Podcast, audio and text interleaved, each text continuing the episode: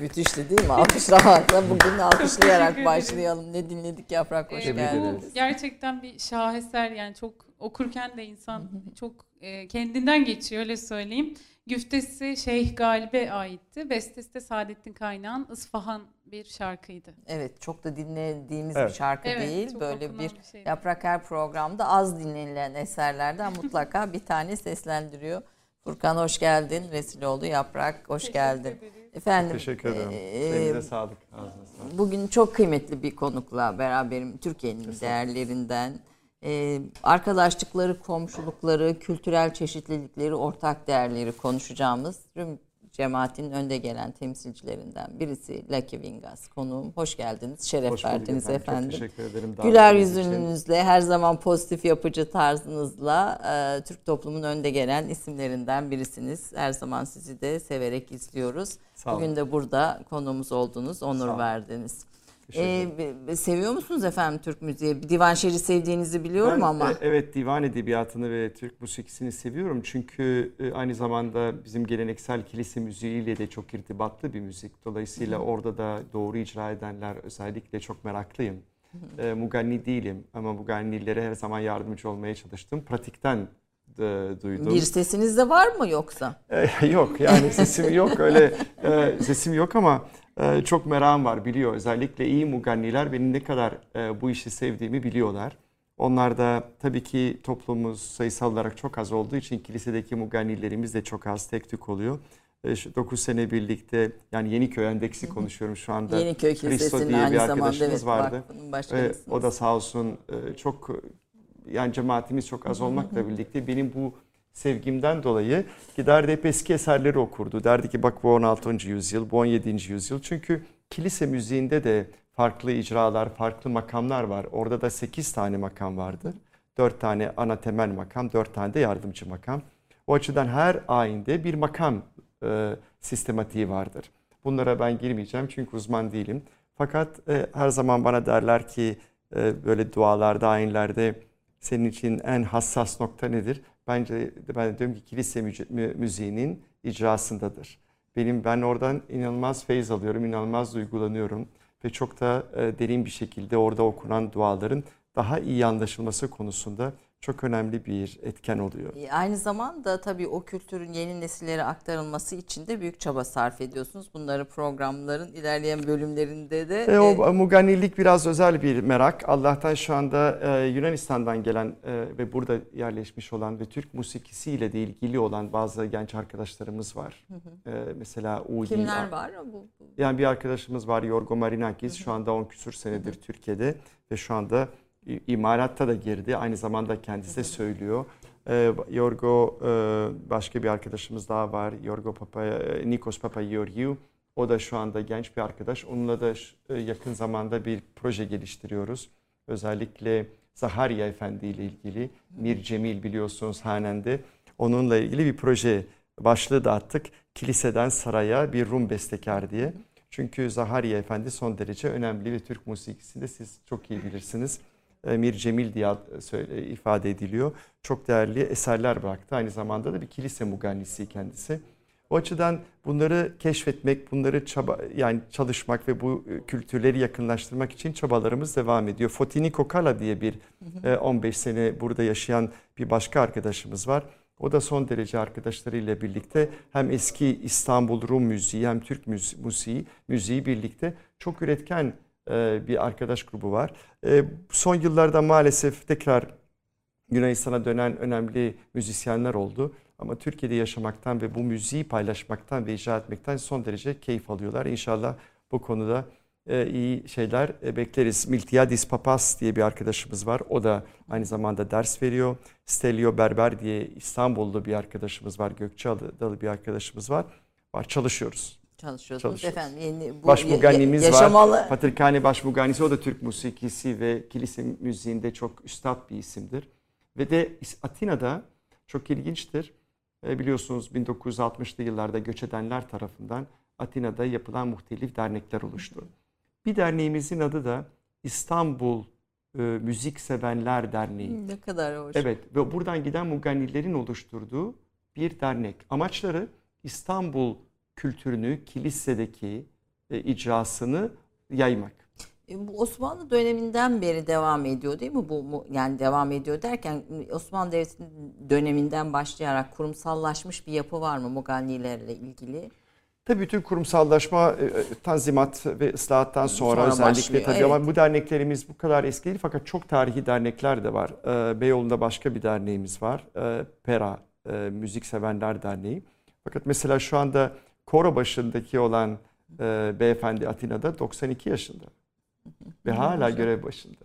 Ve hala icra ediyor. E, Dolayısıyla e, bir şekilde müzikle bana çok hitap ettiniz. Teşekkür ederim. Müthiş de bir yerden giriş yapmış olduk. Evet e, daha da deva- devam edeceğiz efendim. E, yani daha başka eserlerle de iz- edeceğiz. Hatta biraz sizden bir divan e, şiirinden bir örnek de dinlemek istiyoruz bu Yok ya. konuya merakınızı bildiğimiz için. Şimdi kahveden başlayalım. Şimdi Teşekkür kahvemizi aldık. Bu yanınızdaki efendim bardak ve Aa, evet. e, bu güzel kaşık, bu zarif bardak ve içindeki Lucky Bey getirdi. Eşine de buradan çok teşekkür ediyoruz. Evden e, bir şey bize gönderdi. İçin- Takımları evden getirdik. takımlar evden Nedir? içindeki efendim. Nedir? Ee, madem ki e, kahve saati ve kahve e, pazar günü izleyicilerimiz evlerinde bizleri izliyorlar. Biraz bunu renklendirelim dedim. Eski Rum ailelerinde bu gelenek vardı. Bu gelenek nedir? Yazın buzdolapları yok. Tatlılar pek dayanmıyor. Ee, ve sıcağa dayanacak bir tatlı yapılıyor.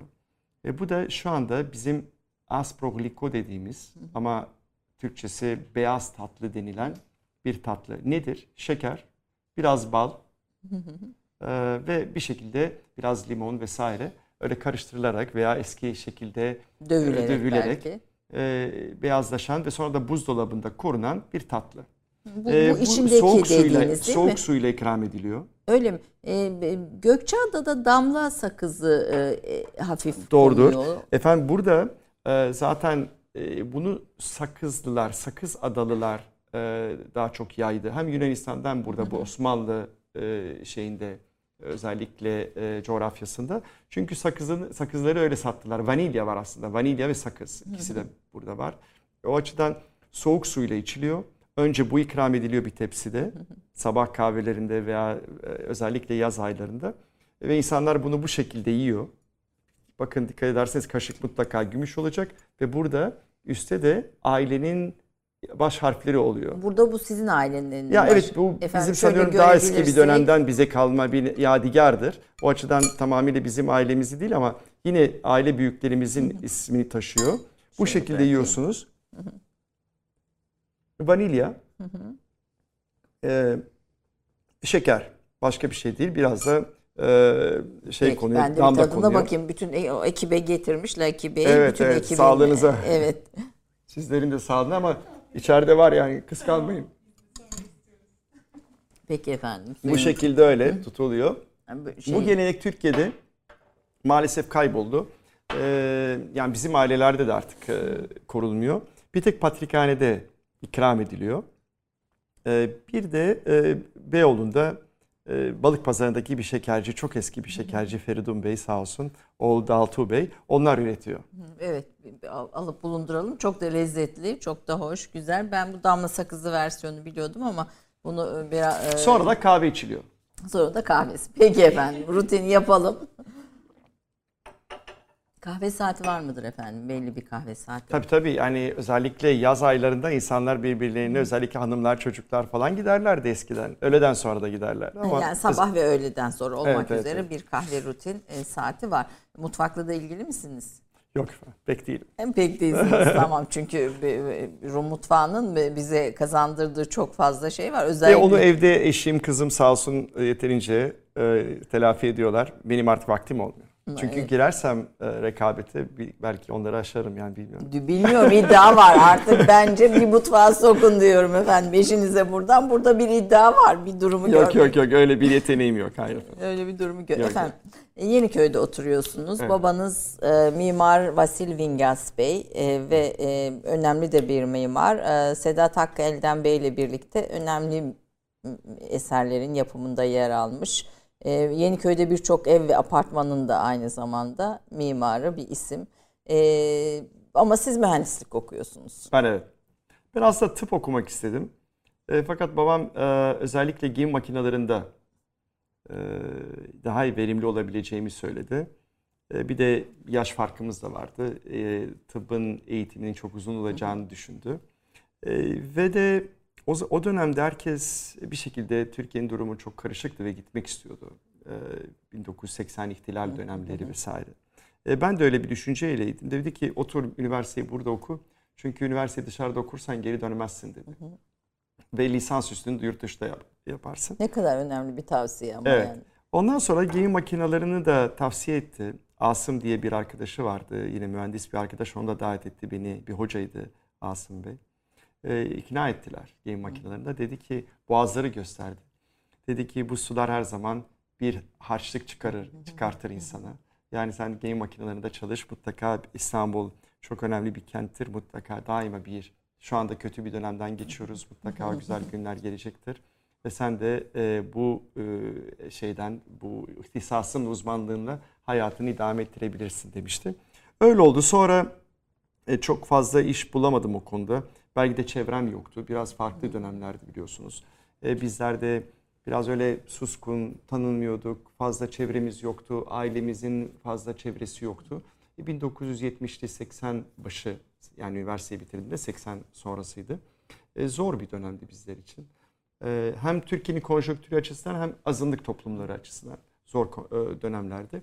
O açıdan da bir ticarete girdim. Bir arkadaşımızın, bir aile yakınımızın desteğiyle onun şirketine girdim. E, o gündür bugündür ticaret yapıyoruz. Küçük ticaret yapıyoruz. Yapıyor. Ama sonuçta eğitiminiz makine mühendisliği. Tabii tabii gemi makineleri. Ge- gemi, gemi makineleri Evet, üzerine e, ve ama sonraki hayatınız ticaret üzerine devam etmiş. E, Zorafyan Lisesi'nde okuyorsunuz ve sizinle yapılan röportajlarda liseye dair çok güzel hatıralarınız, anılarınız da var. Bugün kaç öğrencisi var? Eski bir lise. Zorafyon 45-50 civarında gidip geliyor. Öğrenci sayımız genelde Rum okullarında e, çok düşük. E, bütün toplumun okullarında e, Gökçeada dahil ki son yıllarda açıldı okulumuzda 7-8 sene oldu. 270-280 civarında bir öğrenci kapasitemiz var ki bu yuvadan yuva, ilkokul, ortaokul, lise. Bütün Hepsini bu sınıflarda. E, Dorafyon benim dönemimde ben ilk orta bire başladığımda 92 öğrenciydik. O dönemde yani biz birinci sınıfta. 1955'ten sonra e, malum öğrenci sayısı pek azalmadı. E, çünkü insanlar e, tepki verdi. Hayır biz kalacağız, devam edeceğiz, üreteceğiz, tekrar başaracağız diye. 64 olayları çok sert geldi. Beklenmeyen bir e, şey oldu, bir karar oldu. 1964 olayları. Birdenbire Kırılma binlerce insan yaşandı. çıkmak üzere Türkiye'den çıkarılınca e, tabii okullarımızın sayısı birdenbire azaldı.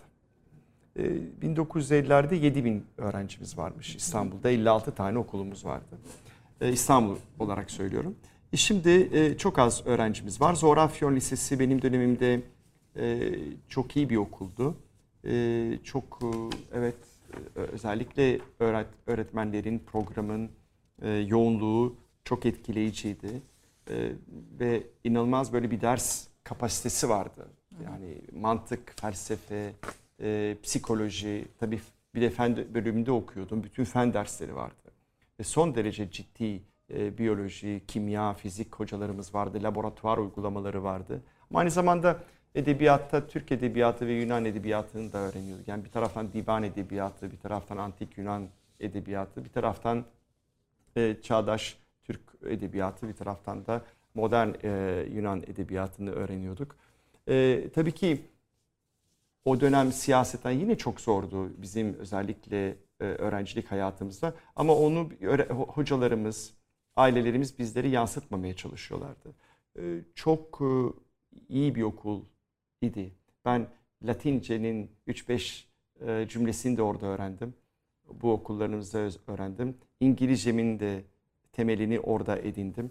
E, çok ilginç olsa da İngilizcenin de bütün e, dil bilgisi kaidelerini hatırladıklarımı hepsini oradan hatırlıyorum. O açıdan da bütün o hocalarımı yad ediyorum veya yaşamayanlar Allah rahmet eylesin diyorum. Süleymaniye'de bayram sabahını da e, okulda öğrendiğini söylüyorsunuz. ya bizim bir tane bir hocamız vardı Ahmet Hoca. Sağ olsun o çok öyle ısrarcıydı bazı şeylerde. E, biraz da fiziki sağlık problemleri vardı. Dolayısıyla biraz takıntılıydı bazı konulara. Hı. Bir konuyu çok uzatırdı. Dolayısıyla Süleymaniye bayram sabahını e, Yahya Kemal Beyatı'nın aylarca işledik. Ondan sonra e, tabii ki... Var mıdır e, hafızanızda? Valla şey, ben hangi, şey, hangi mesela divan şiirleri çok sevdiğini söylüyoruz. Var mıdır ben, ben şeyi çok e, ilginç buluyordum ve hala nasıl kaldıysa öyle aruz e, aruz ölçüleri, ölçüleri biliyorsunuz. Hı. Özel divan edebiyatının o failün ve failün ve fiilün evet. vesaire. Ondan sonra şeyi hatırlıyorum. Baki'nin tabii ki Baki, Nedim, Nefi, Fuzuli hepsinden e, muhtelif eserler inceledik, irdeledik. Onları bir şekilde imtihan edildik bu konuda. E, aynı zamanda e, öyle çok uzun e, imtihan dönemleri geçirirdik. Hocamız da bu konuda edebiyatçı olduğu için meraklıydı ve bol bol da yaz, e, yazardık. Ben iyi öğrenci sayılıyordum. Onun için de Baki'nin bu kanuni meselesinden biraz bir şeyler hatırlıyorum. İşte ey payı, bendi damgeyi, kaydı namünenk, ta ki hevai meşkaleyi, dehribi direnk gibi.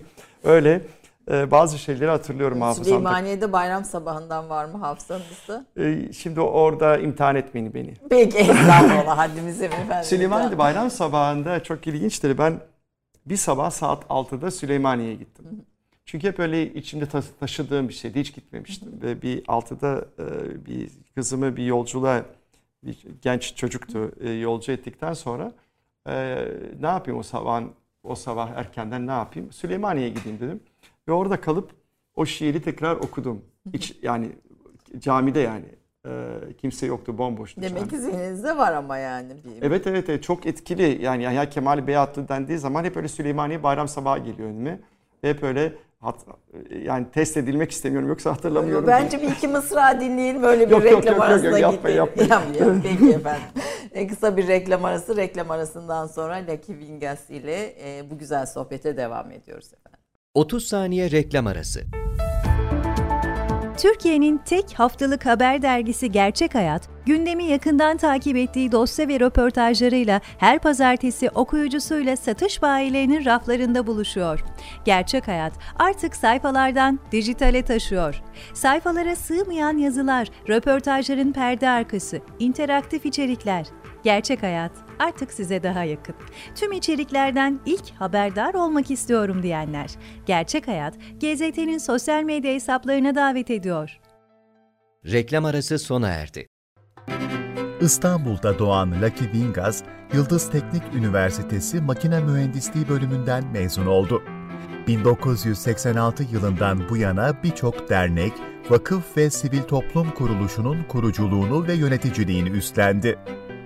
2006'da Zorafyon Mezunlar Derneği, dönem başkanı Lucky Vingas'ın inisiyatifiyle İstanbul Rum cemaati için dönüm noktası olan Bugün ve Yarın konulu konferansı düzenledi. 2010 İstanbul Avrupa Kültür Başkenti Ajansı destekleriyle Batılılaşan İstanbul'un Rum mimarları konulu projeyi hayata geçirdi. Proje, sergi, kitap ve kısa metrajlı film olarak hem yurt içi hem de yurt dışında birçok farklı yerde sergilendi. Lucky Vingas 2008-2014 yılları arasında Vakıflar Genel Müdürlüğü'nde birinci ve ikinci dönem cemaat vakıfları temsilciliği görevinde bulundu. Rum vakıflarını bir çatı altında toplamak amacıyla 2011 yılında kurulan Rum Mader'in kurucu başkanı oldu. Dernek bünyesinde azınlık vatandaşları eşittir eşit vatandaşlar ve yan yana geçmişte oluşan mesafeleri aşmak, birlikte ortak bir gelecek inşa etmek projelerini yürüttü.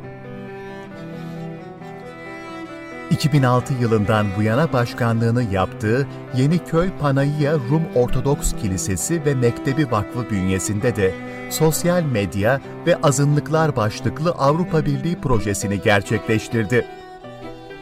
Kültürel Mirası Koruma Derneği, İmroz Eğitim ve Kültür Derneği ve Yanındayız derneklerinin kurucuları arasında yer aldı. Büyükada Rum Yetimhanesi binası restorasyon projesi koordinatörlüğü ve Fener Panayya Vilahsaray Rum Ortodoks Kilisesi'nin yönetim kurulu başkanlığı görevlerine devam etmektedir sivil toplum çalışmalarına etkin şekilde katılan ve kültür yoluyla diyaloğu geliştirmek için çalışmalar yapan Lucky Bingaz, hala Discovering Yeniköy projelerini yürütmektedir.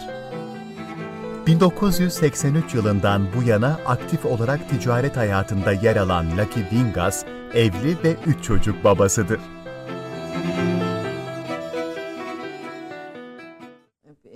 Bağışlasın. Torun var mı Lucky Bey? Yok efendim. Peki efendim en kısa sürede dileyelim. Şimdi 19 yaşında kültür yoluyla diyaloğu seviyorum ve 19 yaşında başladım sosyal faaliyetlere diyorsunuz. Ve Üsküdar Çocuk Esirgeme Kurumu ile başladım. Orada kendimi buldum. Çok sonraları da e, durmaksızın çalıştım. Rum toplumu çok az kalmış bir toplum olarak 2000 kişi kadar bir varlığımız söz konusu diyorsunuz Doğrudur. İstanbul'da. Doğru. Şimdi sosyal faaliyetleri olan bu ilginiz, sevginiz, muhabbetiniz ve aslında bu kültürel diyaloğu, arkadaşlıkları geliştirme noktasındaki merakınızdan başlayalım. Daha sonra da Türkiye'deki Rum e, cemaati üzerinde Evet, biraz tamam. konuşalım. Ee, tabii o genç yaşımda e, babamı kaybetmiştim ve e, benim bir abim Kenan Güven Bey her zaman e, bahsederim. E, Onun desteğiyle yeni kurulacak olan bir dernekte üye olmamı, kurucu olmamı, Gençlik Derneği olduğunu vesaire. Onun teşviğiyle e, o derneğin kurucuları arasında o gruba katıldım. E, o küçük dernek e, 1980 dönemiydi. Dolayısıyla o 80-82 o civarlardaydık. E, dernek yasakları vardı, faaliyet yasakları vardı vesaire. E, fakat biz devam ediyorduk büyük bir şevkle, bir heyecanla. O zaman çocuk esirgeme kurumuna gidiyordum Üsküdar'a ve oradaki ben de genç bir insan olarak oradaki çocuklarla temasta ne kadar büyük bir e, mesuliyetimizin olduğunu, destek vermemiz açısından ne kadar e, önemli olduğunu hissettim. Ve her cumartesi oraya gitmeye başladım. O çocuklarla artık bir alışkanlık e, oldu. Hem onlar için hem benim için. Kendimi de o zaman imkanlarım da sınırlıydı. İşte minibüslerle, otobüslerle, dolmuş motorlarla oraya gidip yürü- yürüyerek de esirgeme kurumuna gidiyordum. Böyle de böylece kendimi keşfettim. Sonra yine o dernek çerçevesinde muhtelif faaliyetlere başladım.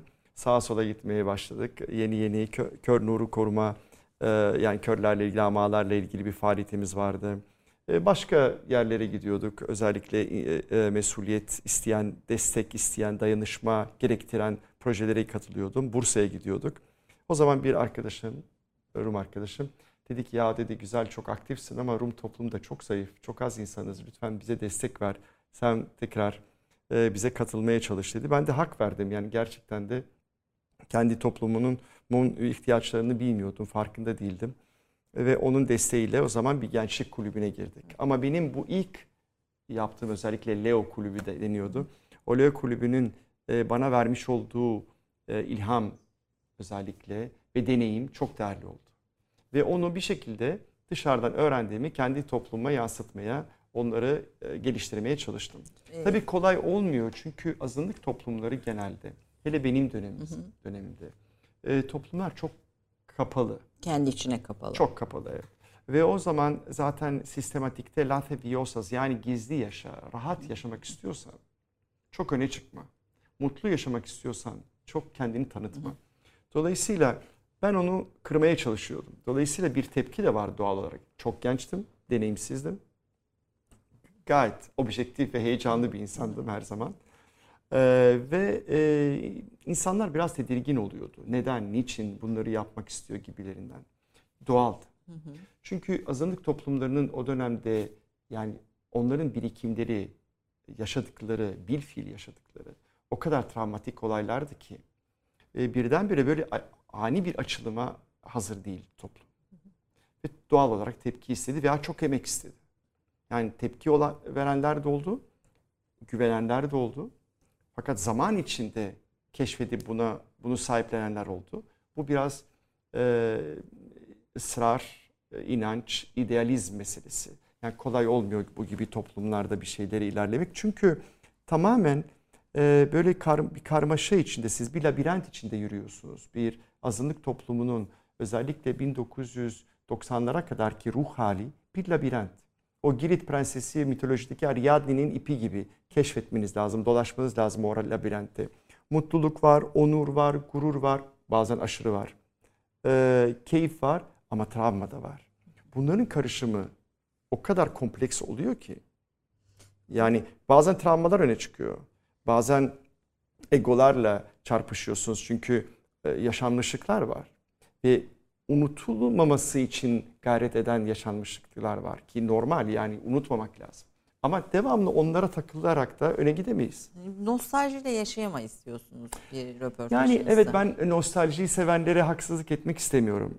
Ee, geçmişi, e, geçmişin güzelliklerini görmemezlikten gelmek istemiyorum. Ama bizim gibi çok az kalmış toplumların üretken olması lazım. Fazla üretmesi lazım, fazla çabalaması lazım. Nüfusumuz gelişimimize, nüfus oranımız gelişimize yardımcı olmuyor. Böyle oranlarla bir toplumu geliştirmek mümkün değil. Dolayısıyla bir büyüme hızı bir toplumda yüzde beşse bizim toplumlar yüzde on beş büyümeli ki bir ortak değerlere gelebilsin belki ve bir süre sonra, yıllar sonra. Dolayısıyla ben nos- nostalji derken yani devamlı geçmişe takılarak biz bu kadardık, bunu yapıyorduk, şunu yaptılar gibi şeylerle değil, e, günümüzün şartlarını geliştirerek, o şartları sağlamlaştırarak geleceğe bakmamız gerekiyor. Ama tabii o yalnız bizim irademizle bitecek bir şey değil. Tabii mutlaka etkileşimde bulunduğunuz bir e, toplum, farklı toplumlar var. Siyaset var, Siyaset toplum var. var. Ee, bir, bir de azınlıkların tabi olduğu maalesef zihinlerde algılar var. Ön yargılar var. Siyasi yargılar var. Siyasi ön yargılar var. Tarihsel ön yargılar var. Ve e, bir zamanlar e, toplumumuz bu, bu gibi toplumlar hedef toplumken, marjinal toplumken şu anda sosyal hayatın içine gelen toplumlar olmak istememize rağmen ki öyle de oluyoruz ve bu, bunu hep birlikte yaşıyoruz. Medyada da, muhtelif ortamlarda da e, demarji- demarjinalize olmamız gerekiyor. Bunun için e, tek başımıza yapabileceğimiz bir şey değil. Yani toplumun bütün e, katmanları, siyaset, diplomasi.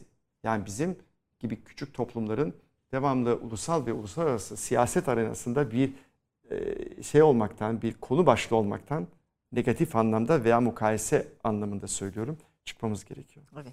Ee, aslında tarihe bakarken e, bu topraklardaki e, Rum nüfusuyla ilgili Fatih döneminde e, e, İstanbul'un nüfusunun 150 bin olduğunu ve e, Fatih Sultan Mehmet tarafından e, Foça, Mora, Ege Adaları, Edirne, Bursa, Gelibolu, Filibe'den Rumları özellikle za- zanaatkarları İstanbul'a getirdiğini öğrendim ki hiç bildiğim bir detay değildi. Hani bu e, noktadan bakmamıştım.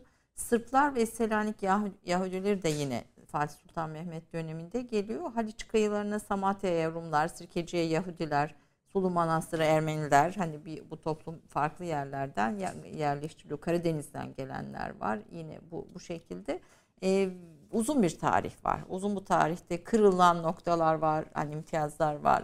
Bu dediğiniz gibi nostaljiye takılıp kalmadan bugüne belki biraz daha odaklanarak daha iyiye, daha e, kültürel çeşitliliği, ortak değerleri artıran çalışmalara ihtiyaç var diye düşünüyorum. Bugün geldiğimiz noktada kaç e, bin Rum var Türkiye'de? E, Birinci Dünya Savaşı öncesinde bugünkü Türkiye sınırları içinde nüfusun yüzde yirmisi gayrimüslim imiş. Savaş sonrası bu oran e, yüzde iki buçuğa inmiş. Bugünkü rakam nedir efendim? E, yüzdelerle ifade edilemiyor. E, çünkü yüzdeyle ifade edilecek bir rakamda değiliz artık. E, Rum nüfusu şimdi bir sayım yapıyoruz. Muhtemel bir vakıflar genel müdürlüğü izniyle bir vakıf seçimleri olabilecekse, yapılacaksa onun için bir sayım yapıyoruz. Daha çok düşüklerdeyiz ve ortalamamız özellikle çıkan ortalama iç açıcı değil. Rum nüfusu şu anda 2000 ile 2500 kişi Yani arasında. 2000 kişi mi şimdi? 2000 ile 2500 arasında Toplumun olduğu düşünüyorum. algısı ne peki? Yani Efendim? toplumun algısı ne peki? çok bir farklı. Geçenlerde bir video da yayınladınız Geçen bununla gün- ilgili. Ee, evet geçenlerde e, yine bir arkadaşlarla e, öyle bir iş konusunda görüşüyorduk da e, böyle bir, bir sitem ettiler. E, burayı niye bu kadar az bakımlı bıraktınız gibilerinden. İyi niyetli arkadaşlar. Yet- yetişemiyoruz. Böyle bir imkanımız yok, öyle bir gücümüz yok. Ama yani sizin zenginleriniz, sizin şuyunuz, buyunuz kaç kişi izledi? Rakamlar söyle bir dakikada videoya çıkacağım. Bir daha tekrarlar mısın? Ve bu arkadaşlar genç e, İstanbul'da yaşayan 500-300 binlerden bahsediyor. Yani İstanbul'da Bazen de- 500-300 bin Rum yaşıyor, yaşıyor. diyor. Bazen diyorlar. kelime oyunu yapıyorum. Diyorum ki Yalnız İstanbul demiyorum. Türkiye genelinde diyorum en az 1-1,5 milyon diyorlar. Şimdi insanların algısı bu. Realite ne? 2500 kişi Rumlar için. Bütün azınlık toplu o da en iyi, en iyimser verilerle. Bütün azınlık toplumlarına bakarsak herhalde 80-90 bin kişiyi geçmeyiz. E, Diğer gruplarda Ermeni ve Yahudi cemaatindeki rakamlar ortalama yaklaşık ne? Siz çünkü uzun Yahudi süre... cemaati 15-17 bin arasında söyleniyor. Ee, Süryani cemaatimiz de 20 civarında. Ermeni cemaatimiz için de 50 maksimum 60 bin diyenler var. 40 ile 60 arasında ifade edenler var. Mesela Turabdin bölgesi, o Mardin bölgesinde e, Mardin, Batman, Diyarbakır vesaire o bütün o bölgede e, ki Süryanilerin merkezi ve kültürlerinin başkenti sayılan bölgede e, gittiğinizde yani görüyorsunuz kültür, kültürel mirası 2000 kişiyi 1500 kişiyi bulmuyor yani. rakamlar. Evet böylece bunun da öğrenmiş olduk. Altını çizmiş olduk. Toplam Türkiye'ye baktığımızda 100 bini bulmayan bir azınlık. Tabii hukuksal tanımlama olarak burada azınlığı hani Aynen. kullanıyorum. Aynen. Ee, bir Zaten azınlık- azınlık konusu dendiği zaman e, bir dü- dünyada e, farklı bir algı var. Türkiye'de e, millet sisteminden 1453 millet sisteminden ve sonraki Lozan Anlaşması'ndan sonra gelişen bir algı oldu. Türkiye'de yalnız dini azınlıklara azınlık diyoruz. Halbuki azınlık terminolojisi değişti. Şu anda e, toplum tabii ki araştırıyor, geliştiriyor. Gençler çok okuyor. E, bu konuda da e, çok güzel neticeler elde ediyoruz diyalog ve bilinçlendirme, bilinçlenme açısından. E, fakat e, özellikle çoğunluk değil çoğulculuğu altını çok çiziyoruz. Yani biz yaptığımız projelerde de biz e, tanıtmaya gelmedik, tanışmaya geldik diyoruz. E, bu şekilde gençlerle de e, çok güzel iletişim kurabiliyoruz. Fakat dediğim gibi bu toplumu, bu kültürleri korumamız ve gele- geleceğini tasavvur edebilmemiz için yalnız tek başımıza yapabileceğimiz bir şey değil o. bu karşılıklı etkileşimle e, olan bir şey. Azınlık kavramının e, bugün kullandığımız hukuki e, terimi Lozan'daki tanım. Aynen, dini azınlıklardan azınlıklar, kastediliyor. kastediliyor ama dediğiniz gibi dünyada bugün azınlık kelimesi aslında çok farklı. Farklı. E, çağrışımlar çok farklı şekillerde kullanılıyor. E, ve İstanbullusunuz ve İstanbul çok ön İstanbul kültürünü ön plana e, çıkartıyorsunuz Evet. ve İstanbul'un bilinmeyen yüzünün e, tanınması ve tanıtılması için çaba gösteriyorsunuz. Yeniköy Kilisesi Vakfı da önemli bir şey. Biraz oradan bahsedelim. Biraz İstanbul, İstanbul kültürünün öne çıkması gereken şeyden. Burada arkadaşlıkların, komşuların, komşulukların, mahalle kültürünün öneminden. Tabii İslam kozmopolit bir şehir. Bütün tarihi boyunca öyle oldu. Zaten Fatih Sultan Mehmet de fetihten sonra çok az kalmış nüfus. Çünkü bütün entelektüeller zaten fetih öncesi gitmişti. Onun için e, bazen de işte bir Rönesans'ın kaynağının İstanbul olduğu söyleniyor. Buradan giden e, entelektüellerden dolayı. Dolayısıyla Fatih Sultan Mehmet de fetihten sonra hem patrikhane faaliyet alanını verdi, iade etti o hakkı. Hem de okullarımızın kurulması için özellikle Fener Rum Lisesi belki biliyorsunuz o bir tane Evet, kırmızı bina. O binanın tarihçesi 1454'te başlıyor. Dolayısıyla o günden bugüne kesintisiz devam eden e, okullarımız, okulumuzdur ve çok da iftihar ediyoruz. Hem son bu bina zaten o dönemden kalma değil 1881 yılında yapılmış bir binadır ama tarihi Öncesi, öncesi yani orada mükemmel bir tarihi olan, iftihar ettiğimiz bir eğitim tarihi olan e, bir e, bir kurum. İstanbul tabii ki bizim için çok değerli bir mekan. E, insanlar bunu söylediğimiz zaman bazı ön yargılı arkadaşlarımız, dostlarımız farklı şeyler çıkarıyor. E, çok yanlış algılıyorlar. E, İstanbul memleketimiz, vatanımız, ülkemiz, doğduğumuz, öldüğümüz toprak.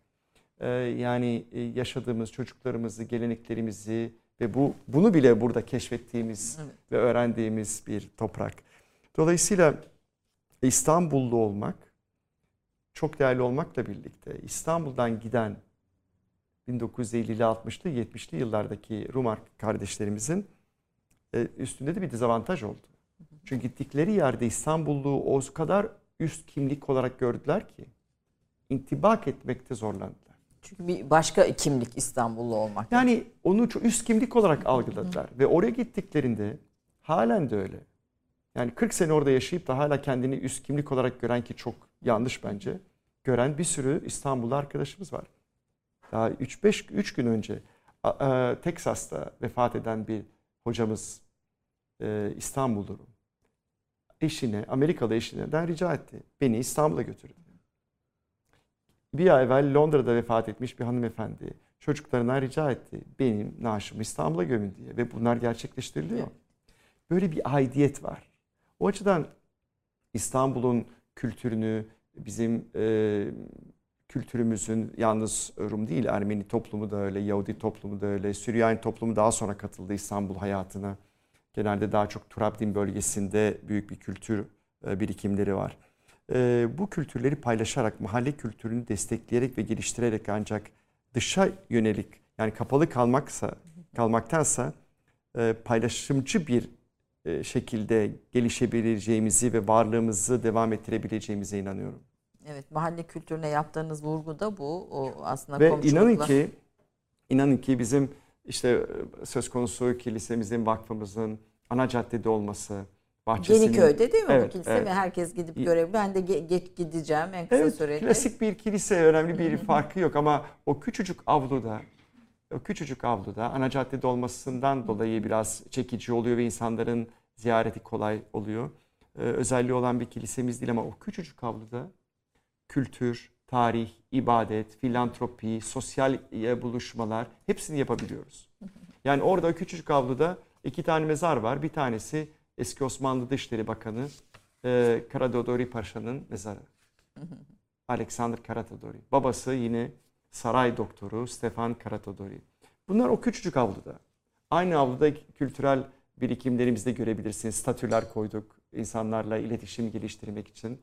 Veya herkese dedi ki bu avluda hepinize yer var. Rahat edin, özgür hissedin diye. Ee, bu şekilde güzel bir etkileşim Yeniköy'de yalnız komşularımıza da değil biraz geliştirerek de orayı e, tanıtıyoruz. Neden Yeniköy e, o kadar fazla Yeniköylülükten bahsediyorum? E, bu bir ego değil. Ben ancak kendimi orada tanıdım. Ailem oradaydı ki büyük dedelerim Sakız Adası'ndan gelmişler. E, ama ben tabii ki her insanın bir kimliğe ihtiyacı var, korun- korunmaya ihtiyacı var, bir kimlik ihtiyacı var. Benim de kimliğimin değerli bir parçası orası. Çünkü hem Rum toplumunu hem e, o muhteşem komşuluk anlayışını orada öğrendim. Onun için benim için e, Yeniköy bir okul, hem bir yaşam yeri hem de bir akciğer. Akciğer. Peki efendim bir e, bir bestekardan Lemi Atlı'dan e, galiba bir eser dinleyelim. Böyle Evet, bir küçük çok mo- mola ondan sonra da devam edelim. Ne dinleyeceğiz? Muhayyer Kürdi, Muhayyer makamında çok özür dilerim. Ee, gezdim yürüdüm dün gece hicranımı yendim diyeceğiz. O ne muhteşem de bir söz efendim. Buyurun. O bildiğimiz, evet, bilinen şeyler çok Evet. eski, değerli. Gezdim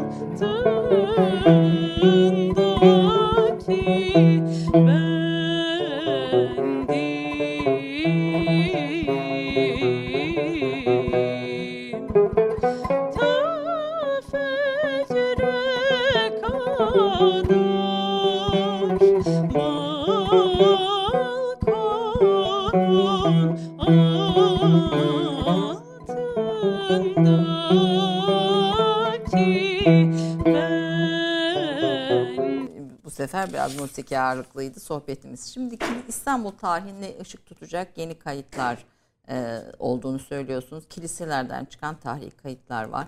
Bir arşiv var mı? Bir arşiv tutulabiliyor mu? O, Buna dair bir İstanbul tarihine buradan çıkan kayıtlara ilişkin bir çalışma var mı? Bir eser tanımla, tamamladınız diye biliyorum. 1800 sayfalık bir kaynak eser e, 1830'da yazılan. Onun çevirisini yaptırdınız diye biliyorum. E, Buna Evet, ilişkin o konuda o konuda isterim. da açıkçası tabii ki büyük bir kültür birikimi, büyük bir tarih olduğu zaman bütün bunları toparlamak kolay olmuyor, zaman istiyor. Ve 40-50 yıl, yıl boyunca böyle bir kırılma noktası yaşandı. Dolayısıyla orada o çok değerli bir kayıp, çok değerli bir zamandı ve onu kaybettik maalesef. Ne demek istiyorum onunla? İnsanlar bir sonraki nesle devir teslim yapamadı. Eserleri, kitapları, Her şey. her şey arşivde. Her şey. Yani vakıflarımızdaki yöneticiliği dahil. Yani muganniliği dahil. Birdenbire herkes gidiyordu. Ee, 1970'li yıllara kadar, daha doğrusu 80'li yıllara kadar herkes yurt dışına gitmek üzere yaşıyordu. Çocukları liseyi bitiriyor hemen ailesini alıp gidiyor. Dolayısıyla bütün vakıflarımız, kiliselerimiz, değerlerimiz birdenbire hepsi çöktü. E, tek ayakta kalan kurum Patrikhane oldu. Ama onun dışındaki bütün kurumlar maalesef çok büyük zarar gördü. Ve e, o açıdan arşiv derken büyük bir boşluk var. E, e, kültür e, merkezi derken büyük bir boşluk var. Sanat derken boşluk var. Akademik hayat, ticari hayat hepsi mahvoldu. Ve şimdi son yıllarda bunları tekrar bir çaba içindeyiz. Düzenlemeye, geliştirmeye çalışıyoruz. 2002 yılından itibaren mülk edinmelerin azınlık vakıfların izin de verildi. Aynen, Ee, aynen. Vakıf ma- mallar da iade ediliyor. Taşınmazların bir Aynen. kısmı iadesi 2003 ve 2008'de e, çalışmalarla. 2011'de de. Evet 2011'de de var. 2011'de Vakıflar Kanunu'nun 11. madde eklenmesiyle e, cemaat vakıflarının el konulan malların iadesi, iadesi yapılamayanlara da tazminat ödenmesi kanunlaştırıldı. E, bayağı Vakıflar Genel Müdürlüğü'nde çalışmaları var. Hani buna ilişkin de kısaca bir değineceğim ama o vakte kadar olan sürede e, biz kaybettik diyorsunuz. Ee, evet evet yani çok değerli şeyler kaybettik ve insanlarımız e, yalnız bir e, kayıp kayıpları telafi etmek tekrar onları istemek üzere bir mücadeleye ge- gelişmişti. Yani yeni bir şeyler üretmek diye bir şey olamadı. Öyle bir vaktimiz yoktu. Öyle bir de imkan da yoktu. Arşivleri de bu arada dermiyor kimse. Hatta ondan sonra kiliselerimizin bakıcıları maalesef toplumun insanları olmadığı için dışarıdan gelen insanlarla o boşlukları doldurmak zorunda kaldık. Yani dışarıdan gelenler daha az iyi anlamda söylemiyorum ama bir gelenek devamlılığı olmadı. O geleğin devamlılığı olmadı. Dolayısıyla bir devir teslim törenleri şey e, dönemleri olmadı. Ve kiliselerimizden çok değerli eşyalar da kayboldu veya çalındı. Bunlar da oldu. Ee, bugüne gelelim. Bugün kalan arşivlerimiz çok az maalesef. Çünkü bilgisizlikten, cehaletten, ilgisizlikten bir sürü zamanda 1980'li yıllarda kağıtlar, evraklar vesaire pislik yaratıyor diye atıldı. Günümüzde bütün o arşivi kaybettik. Bütün kiliselerden veya bazılarını müzayedelerde buluyoruz. Ve okuyorsunuz kilise vakıf kaşeleriyle veya dernek kaşeleriyle sağda solda müzayedelerde bulunuyoruz. Bazıları değersiz ama bazıları da çok değerli. Yeniköy'e gelince Yeniköy'de bir dolabımız vardı. Ben onu hiçbir zaman açtırmıyordum. Açmadım. Çok da dikkate dikkat çeksin diye ilgi göstermedik. Ama bir zaman geldi ki bir e, abimiz e, arşiv konusunda çalışabileceğini söyledi. Güvenilir bir beyefendi. O zaman açtık ve oradan çıkan bilgilerle hem Osmanlı bilgileri hem de Rumca kayıtlarla e, evet çok az bir arşiv kurtarılabildi ama en azından bu var. Ve bununla şu anda bir doktora çalışması yaptırıyoruz. Çok Ve birlik- güzel. bir- kim, evet, kim bunu- yapıyor? E, Nikos Papaioannou diye bir arkadaşımız e, böyle bir çalışma, bir araştırma yapıyor. Hem tabii bizim gibi bilgilerle değil, yani hem e, devlet kayıtlarından, e, başbakanlık arşivlerinden, arşivde. patikhane arşivlerinden de bilgiler alarak inşallah önümüzdeki dönemlerde bu doktorasını ve kitabını yayınlayacak, doktorasını tamamlayacak. E, Küçük Fakat böyle çok değerli arşiv. Şimdi başka merkezi bir kilisemizin arşivleri kayıtlı altına alınıyor. Fakat daha kurumsallaşamadık. Bütün bunlar için bir kurumsallık gerekiyor. Bir yönetişim ve yönetme kapasitesi geliştirme konusu gerekiyor. Tabii de bütçe de lazım. lazım. Ama bu, bu- bunun da çok önemli olduğunu altını çizelim. Çünkü orada da bir tarih yatıyor. O, o tarihi mutlaka bir bugün yüzüne çıkarmak gerekiyor. Bu e, şeyden bahs kitaptan bahsettiniz. O bizim 1830'da. biz ancak sponsorluk yaptık, destek verdik. E, tercüman e, yani bunun te- çe- çevirisini yapan değerli akademisyen hocamız Haris Rigas'a e, ve İstos yayın evine. E, onlar e, Scarlatos Vizantios'un çok önemli bir eseri, 3 ciltlik bir eseri var İstanbul'da ilgili. Konstantinopolis adı altında. 1830'larda yap- yazıldı, 50'lerde 50 50 55'lerde yayınlandı. E, o dönemden antik Yunancayla, eski Yunancayla, günümüzün Yunancasıyla değil, onu İngilizceye çevirdik. Ve daha birinci cildi ve çok e, emek istedi, istedi 5 isteyen yılda iş. bir cilt çeviri. Birinci cildi. İnşallah ikinci, üçüncüsüne de, devam edeceğiz. İnşallah bunu temin etme veya bulma Tabii, tabii, tabii, var, e, mümkün. imkanımız var. E, Galata Rum İlkokulu Kültür Merkezi oluyor. Kültürel miras önem Evet. veriyoruz diyorsunuz. Bana göre 2023'te e, açılışını bu, bana göre şu bu dönemde Rum toplumunun e, yakın geleceği için ve İstanbul'a verebileceği en büyük hed- hediyedir proje olarak. Çünkü İstanbul'un merkezinde e, Vakıflar Genel Müdürlüğü ile o dönemde 2011'den sonra yapılan o istişarelerde ilk iade edilen, ilk e, hukuki problemi çözülen e, mülkümüzdü.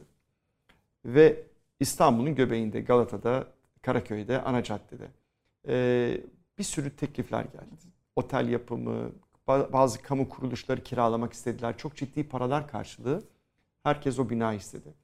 Toplumumuzda e, maddiyata önem vermeyerek kültüre ve sanata önem vererek hayır dedik ve bir şekilde bunu biz kültür merkezine çevireceğiz dedik. Sanıyorum İstanbul'a, İstanbul'un hayatına, aynı zamanda bizim topluma verebileceğimiz en değerli projedir bu. E, doğru e, çok e, bir sponsor beyefendi Yunanistan'dan 5-6 milyon euroluk bir yatırımla Türkiye'deki mimarlarla, mimarlarımızla ve e, taşeron firmalarla şu anda inşaatına başladılar. Daha doğrusu restorasyonuna başladılar. Tarihi bir bina. E, İnşallah güzel bir kültür merkezi olur ve İstanbullular için de e, yeni bir e, ziyaret alanı e, oluşturulur. Mi- mi- Mimarisi de önemli. Bir, Çok, e, çok. Her manada önemli. E, bir de Büyükada Yetimhanesi var. Evet. Büyükada'daki Rum Yetimhanesi var. Buna dair bir yayın da getirdiniz. Evet. Bu Büyükada Rum Yetimhanesi üzerine etik. Sessiz 206 odadan bahsediyoruz. Evet. Orada Galata Okulumuzda yapılan bir çalışmaydı o. Sessiz 206 oda. Ee, sessiz evet duruyor. Ee, büyük bir tarihi var. Ee, biliyorsunuz hem mimari boyutu var.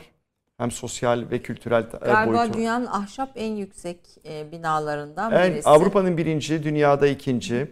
Ee, fakat tarihçesi hep böyle e, zor bir bina. Hüzünlü bir bina. Hüzünlü bir. Hüzünlü, Ben de evet. diyorum ki gelin artık bunu pozitife çevirelim.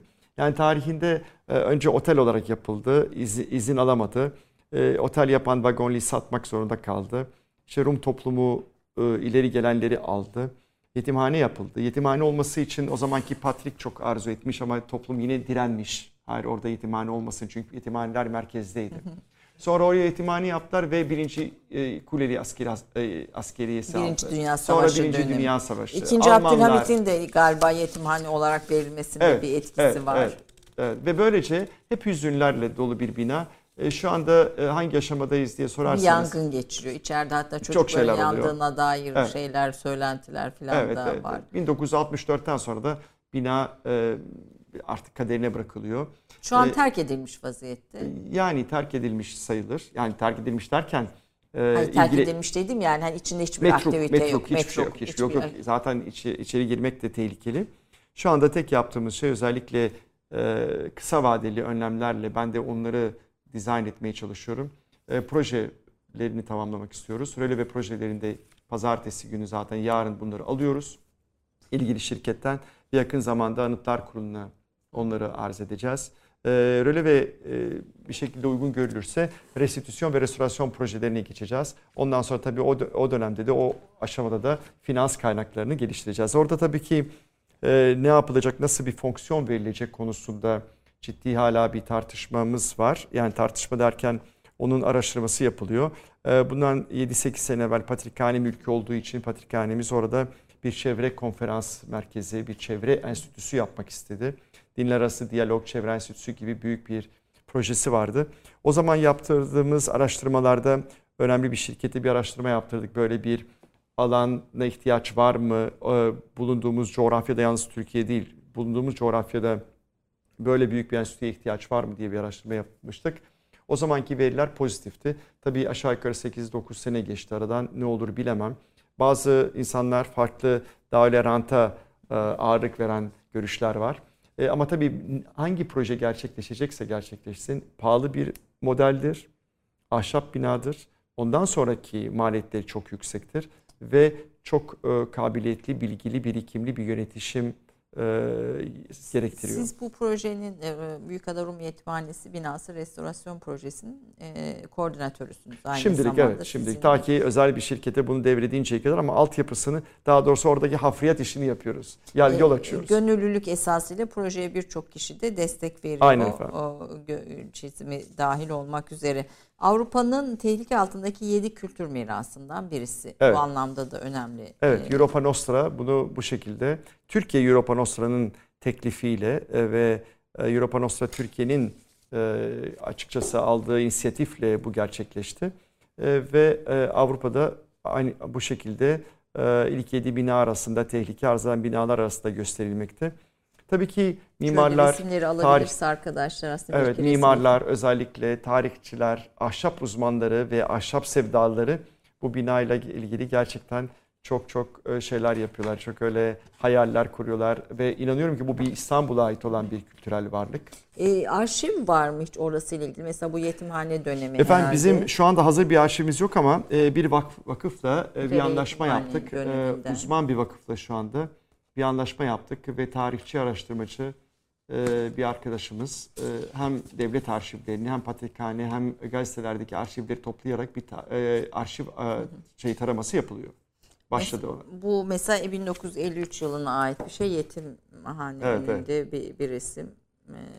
Yani herkes medya, fotoğrafçılar, işte muhabirler, sanatçılar herkes bu yıkık görüntüyle portföyünde bir bir şey istiyor, bir hatıra istiyor. E, Ben de üzülüyorum çünkü diyorum ki bir sonraki aşamayı aşama için zorlayın bizleri. şu aslında şu anki aslında Daha da e, kötü maalesef. Daha da kötü. Bu iki bu, yıl önceki hali. bu şimdi daha da Daha çökmüştür. Böyle üst üste 5 katlı yapı Aynen. ayakta kalıyor. Ahşap yeniden e, projesi o- onarılırken ahşap üstünden mi e, o, o yapı korunacak Aynen, mı aynen, yoksa aynen. Evet, koruma kurulunun vereceği kararlarla karar. alakalı ama muhtemelen öyle olacak. Bu bu mimar- Mimari teknik, teknik açısından yani o inşaat tekniği açısından da önem verenler var. Çünkü o dönemlerde diyorlar ki betonarme gelişmeseydi bu teknik devam edecekti. Ee, zaten binanın 206 o- oda olması bir otel olarak dizayn edilmesiyle alakalı. İki tane büyük salonu var vesaire. İçindeki dekorasyon açısından çok fazla bir e, dekorasyonu yok. E, yani çok fazla öyle işlet, işlemeler falan yok. Ancak büyük bir salon var. Merdivenler, Merdivenler, ana salon çok değerli. Onları e, acil önlemlerle güçlendirmek istiyoruz. Onun için de rölevenin e, Anıtlar Kurulu'na e, verilmesi gerekiyor. İnşallah önümüzdeki ay bunların hepsini vermiş olacağız.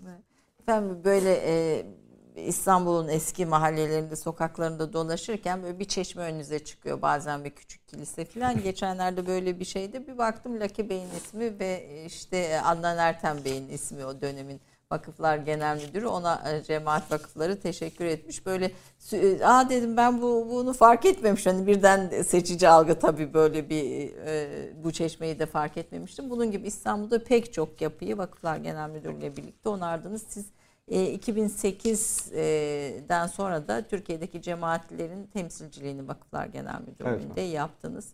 E, kaç tane cemaat vakfımız var bizim? Benim hayatımda çok değerli bir, biraz zordu fakat çok da değerli bir dönemdi 2008-2014. Çünkü Türkiye'de Cumhuriyet tarihinde ilk defa böyle bir temsilcilik olayı gerçekleşiyordu. Genelde azınlık toplumlarının ve vakıf yöneticilerinin muhalif olarak gördüğü, korktuğu bir kuruma temsilci gidiyordu.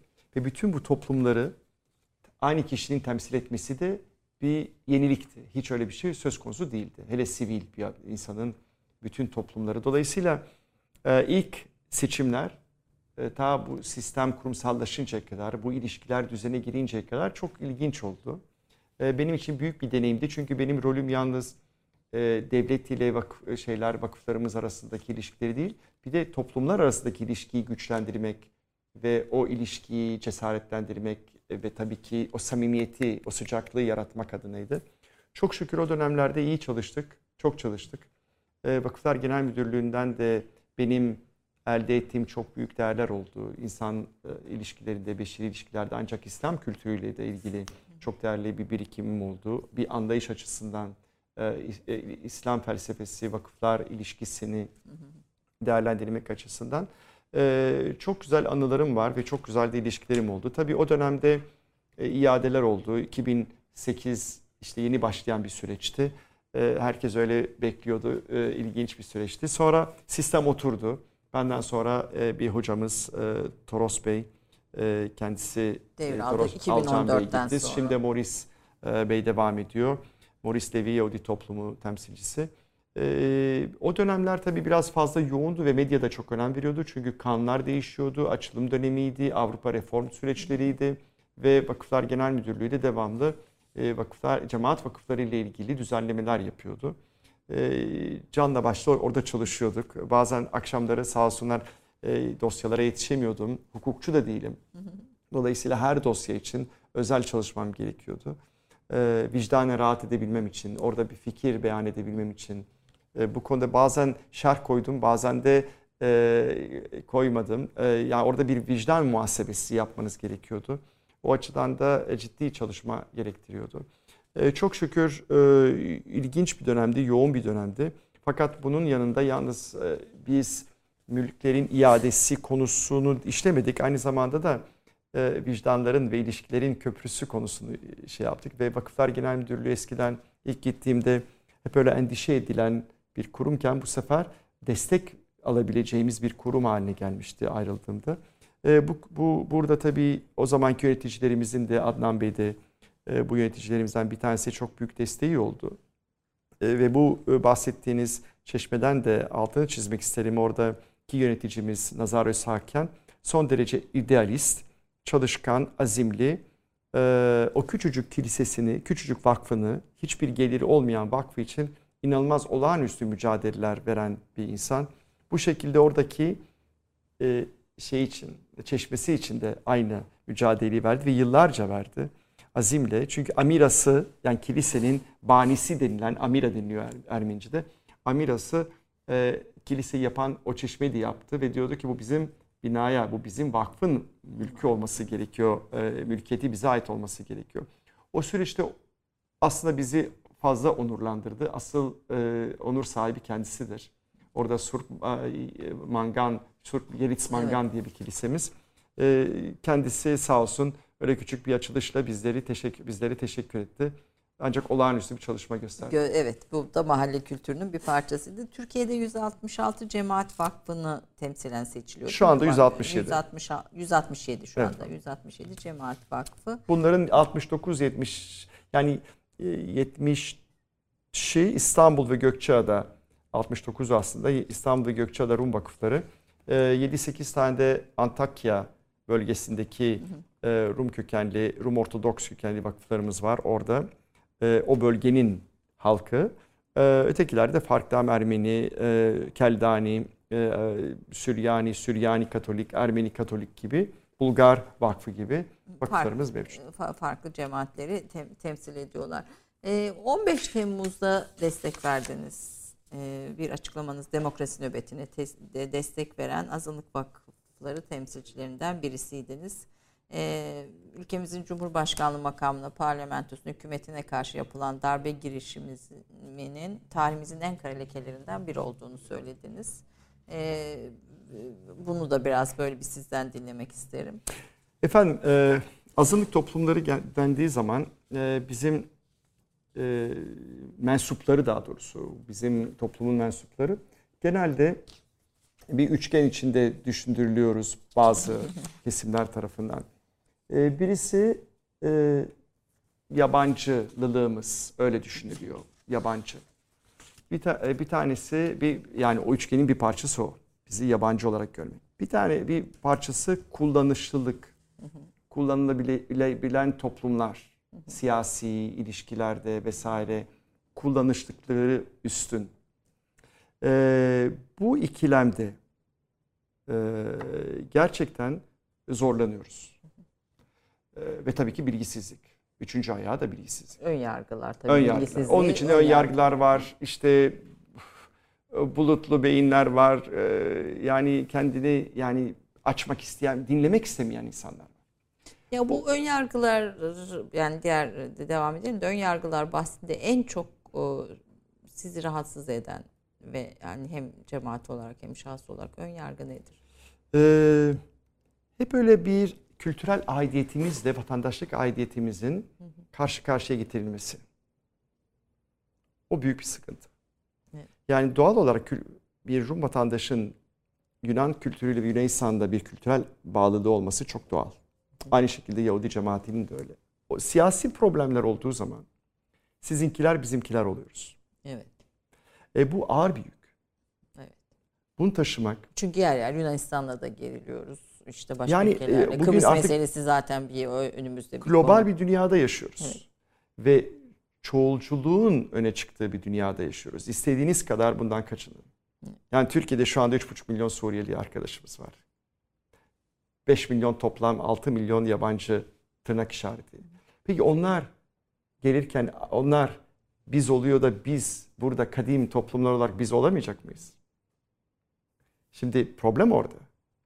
Bu soruyu insanların sorması lazım. Dolayısıyla bir kullanışlılığımızdan kurtarmak lazım bu toplumları.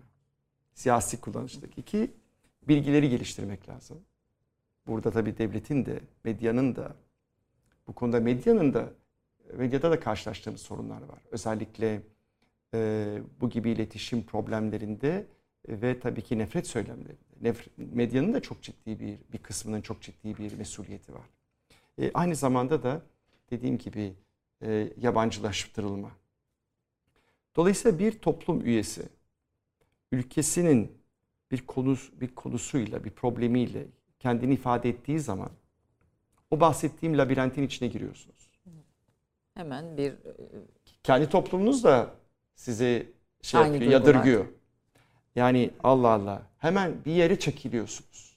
Bu en ağır yük. Yani bunu kaldırmak kolay değil. Herkes kaldıramıyor. Onun için de ne diyor? Latheviosas diyor. Yani, yani geçmişteki Epikuros diyor ki bunu tercih eden insanlar onun için onu tercih ediyor. Öne çıktıkça mesuliyetlerin artıyor. Mesuliyetlerin arttıkça da risklerin artıyor. beraberinde geliyor. Ve halbuki diyor ki e, Latheviosas'ı dene Epikuros'un dediği gibi kimse bilmesin, sana da soru sormasın, tarih de sormasın, siyaset de sormasın vesaire. Ama bu böyle olmaz. Bir şekilde yaşadığınız ülkenin problemleriyle, e, sıkıntılarıyla bütünleşmeniz lazım. Görüşünüzü ifade etmeniz lazım. Dolayısıyla benim de beyanatım o çerçevede. Aynı şekilde bir kere Bir siyasimiz e, hatırlamıyorum yıllar önce e, Che Guevara ile ilgili e, bir ifadede bulundu. Ben tepki verdim. Benim en doğal hakkım tepki vermek. Bir sürü arkadaşım telefon etti. Nasıl bu riski? Nasıl alırsın? Deli misin? Yapar mısın? Eder misin? Ya ne dedim yani ben bu ülkenin vatandaşıyım. Bir vatandaş olarak da fikrimi Yani söylüyorum. neden benim vata- beni bir birey olarak görmüyorsun da benim her söylemimi bir topluma mal etmek istiyorsun? İşte bizim de bir başka mesuliyetimiz, riskimiz, dikkatli olmamız gereken maalesef konulardan bir tanesi. Bir birey olarak aldığınız bir pozitifse bütün topluma yansıyor. E, güzel. Eyvallah orada sıkıntı yok. Ama negatifse bütün toplum ötekileştiriliyor ve yalnızlaştırılıyor. da büyük bir mesuliyet ve sorumluluk. Gençlere kültürel aktarımı çok önemsiyorsunuz. Bu arada yaşlıları da ilgili de çok çalışma yapıyorsunuz. Özellikle pan- pandemi döneminde en büyük etkinliğimiz sosyal dayanışmaydı diyorsunuz ve yaşlıları arıyorsunuz, soruyorsunuz. Hani yaşlılarla il- Ben- iletiş. E, inanır mısınız e, hayatımda ben artık yaşlandım ama e, gençken e, 16-15 yaşındayken bizim bir komşumuz bir Rum hanımefendi vardı. Bütün ailesi gitmiş tek başına kalmıştı. Okuma yazma bilmezdi. Mektuplar gelirdi okuyamazdı. Mektupla cevap verecekti yazamazdı. Dolayısıyla o, o zamandan beri başladı. E, kül- e, dayanışma bir e, dayanışma kültürü çok güçlü bir olay. Yani bugün e, inanıyorum ki pandemi yalnız aşılarla geçilmez. Dayanışma olmadığı zaman. Siz yalnız bir adamsınız. Aşıyı yaparsınız, yap yalnızsınız. Ancak dayanışmayla o acıları, o sıkıntıları, endişeleri, korkuları aşabilirsiniz. Ve dayanışma e, konusunda e, toplumumuz ciddi bir e, şey yapıyor. Yani büyük bir ça- çaba içindeyiz. Ve aynı zamanda bu dayanışma yalnız şey dayanışması değil, kimlik üzerinden dayanışma değil, insanlık dayanışması. Elbette şu anda ihtiyacımız Aynen. olan da zaten Aynen. o. E, Gençlere kültürel aktarımı da hep e, mevzu bahis ediyorsunuz. Çünkü e, ben işte bir e, kitap çalışması yapıyorum. O nedenle sefaret Yahudileri Vermeni dostlarla konuşuyoruz hani bazı konuları. Mesela onlarda da şeyi görüyorum. Gençlere kültür aktarımı sorunu bir sorun yani yemek aktarımı, adet, gelenek aktarımı filan hani bu bununla ilgili ne yapıyorsunuz nasıl? Şimdi efendim e, bununla ilgili empoze etmiyoruz. E, tanıtıyoruz. Ve yavaş yavaş böyle üsteldiklerini görüyoruz. Yani başta tepki veriliyor.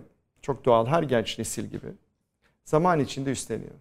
Ha benim de muhtelif toplumlardan yalnız Rum değil. Benim bütün çalışma arkadaşlarım çok genç.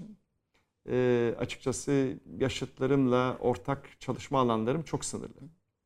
Bütün bu bahsi geçen projelerimin ilham, ilham kaynağı ve ve başlıkları altını doldurabilmek için tek e, güvendiğim insanlar gençler. Ama bu gençler ille de Rum olacak diye bir şey yok. Benim e, ekibim yani ekip diye diyorum yani benim gönüllü arkadaşlarım bana destek verenler arasında e, Türk Müslüman da var, Yahudi de var, Ermeni de var, Levanten de var. çok herkes. kültürlü, çok Dolayısıyla evet birlikte yapıyoruz. Bu mesela böyle bir Discovery'in Yeniköy'de böyle bir oluşum. Ee, o açıdan e, gençlere bu şekilde zorla olmaz. Zaman içinde üstleniyorlar. Onun güzelliğini doğal bir şekilde yaşattıkça o birlikte ortak alanlarda, ortak değerleri yaşadıkça onlar da üstlenebiliyorlar. Ama onlara da yaşam alanı vermek lazım. Yani siz daha büyüksünüz, daha deneyimlisiniz, daha prestijlisiniz toplumda. E, Onların önünü kesmemek lazım bilakis. Bunlar varsa sizde biraz geriye çekilip onların öne çıkmalarına İzin vesile olacaksınız, izin- sebep olacaksınız. Onları destekleyerek onların gelişiminden güç alacaksınız ki o çok güzel bir duygu. Ee, biz de şu anda onu yapıyoruz. Yani bizim amacımız genç nesillerimizin daha iyi olması ve daha iyi çalışması. O açıdan da ortak çabalarımıza devam, devam ediyoruz. ediyor diyorsunuz. Bir de Rumca, e, Türkçe ortak kelimelerimiz, kavramlarımız var Çok. böyle bir, bir Çok. E, mesela işte kolay gelsin diyorsunuz. Yani e, kolay gelsin geçmiş olsun ve ve ifadede söylerken yani farkında olmadan bir cümlenin kuruluşu iki lisanda da farklı olduğu için mesela çok tecrübeli bir insan İstanbul eski bir İstanbullu şiveniz aksanınız olmasa bile sırf ifade şeklinden e, sizin Rum olduğunuzu ve Ermeni olduğunuzu çıkarabilir. Ne Evet. gibi mesela? E, özneyle e, şeyi karıştırarak, fiili karıştırarak Yani oradan çıkarabilir ama çok tecrübeli. Cümle tecrübeli- kurulumunla ilgili, Tabii, tabii. dizimiyle ilgili e, Veya veya burada aramızda yaşayan Yunanistan'dan gelen arkadaşlarımız var. İstanbul Rumlarının konuşma şekillerinde bazen e, bu konu aramızda bir şey oluyor, bir e, konu oluyor ve WhatsApp'laşıyoruz.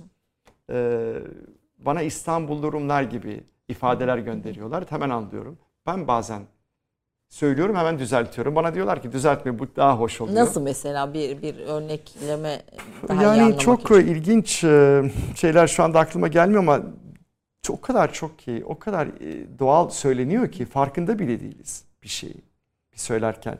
Yani geçen gün bir hanımefendi buraya yerleşti 15 senedir ve İstanbulluların, eski Rumların kullandığı Rumcayı kullanmaya çalışıyor, çaba gösteriyor. Ve biz konuşuyoruz. Kopya ekana dedi. Kopya. Yani ben 15 senedir duymadığım bir ifade. Okulda kopya çekmek evet, var evet, ya. evet. E, biz Rumlar da o dönemde kopya ekranı derdik. kopya ekranı. Öyle bir ifade yok Yunanca'da. Fakat o da şimdi bunları bu şekilde söylüyor. Yani Mesela İstanbullu Rumların kendine göre bir sözlüğü, bir kullandığı kavramlar Türkçe ile iç içe Ya zaman içinde, zaman içinde Türkçeden gelişen bir farklı şey Evet, ve bunları aslında mesela Yunanistan'da yaşayan bir Rum bunlara aşina değil. Bu kelimeleri, bu kavramları böyle kullanmıyor. diyorsunuz. anlıyor hemen.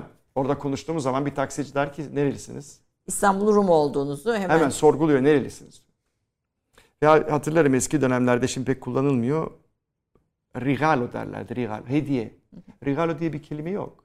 Fakat Levantenlerden, İtalyancadan geçme regalo, regalo olmuş. Böyle deforme edilerek bir sürü kelimeler, ortak kelimeler farkında olmadan kullanıyoruz.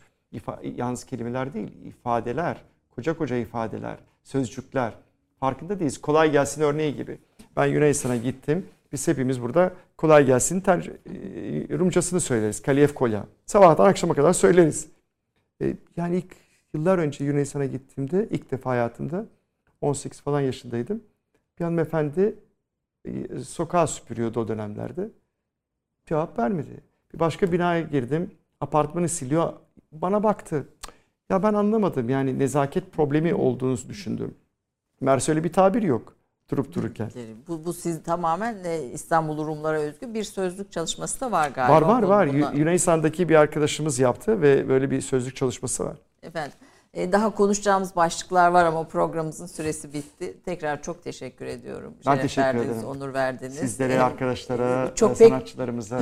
Pek çok ortak dostumuz var ama sizinle ilk defa böyle e, ta- tanışmış olmaktan da ayrıca çok mutlu oldum. Bu pazar günü. Bir pazar günü İstanbul üzerine daha başka programlarda inşallah konuşmayı İnşallah. da arzu Bizi ederim. misafir eden izleyicilere de iyi pazarlar dileyelim. Çok Evet. teşekkür ederim. E, Biz teşekkür ediyoruz efendim. Yaprak neyle final verin? Finalde şimdi Ermeni asıllı bir bestekarımız. Aynı zamanda Fasıl Muskimizin de çok önemli bir bestecisi. Bimen Şen'in bir Hicaz eseri. Acaba şen misin, kederin var mı diyeceğiz. Evet. Bunu he- he- acaba şen misin, kederin var mı? Aslında birbirimize hep sormalıyız ki bu diyaloglar, bu kültürel Aynen. ilişkiler çeşitlensin, devam etsin. Buyurunuz. Acaba